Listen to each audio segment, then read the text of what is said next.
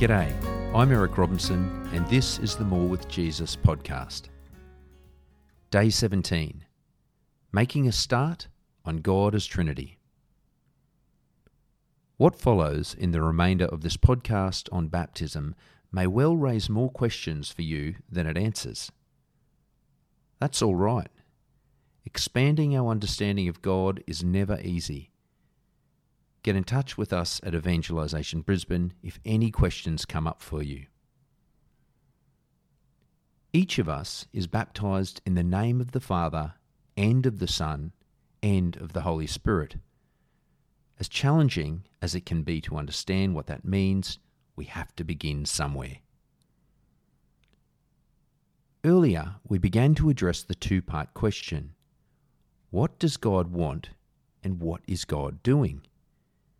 It's such an important question and so open to misunderstanding and misinterpretation that we addressed it over two days, day 10 and 11.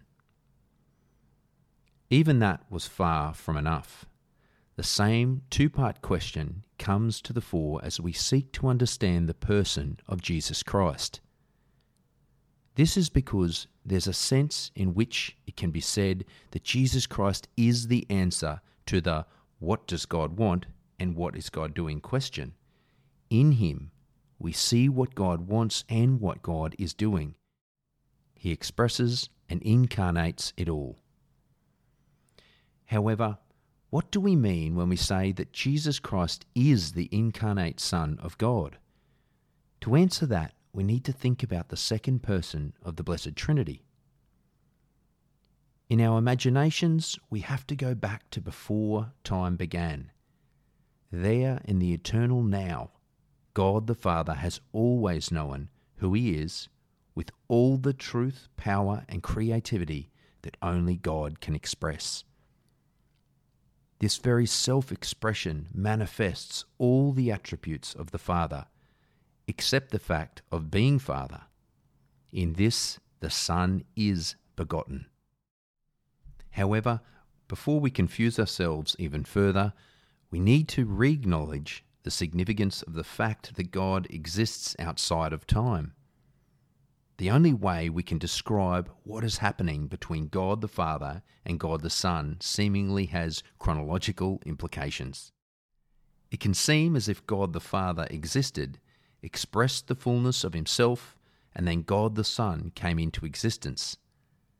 However, because God exists outside time, there was never a time when the Son was not begotten. The Son is as eternal as the Father.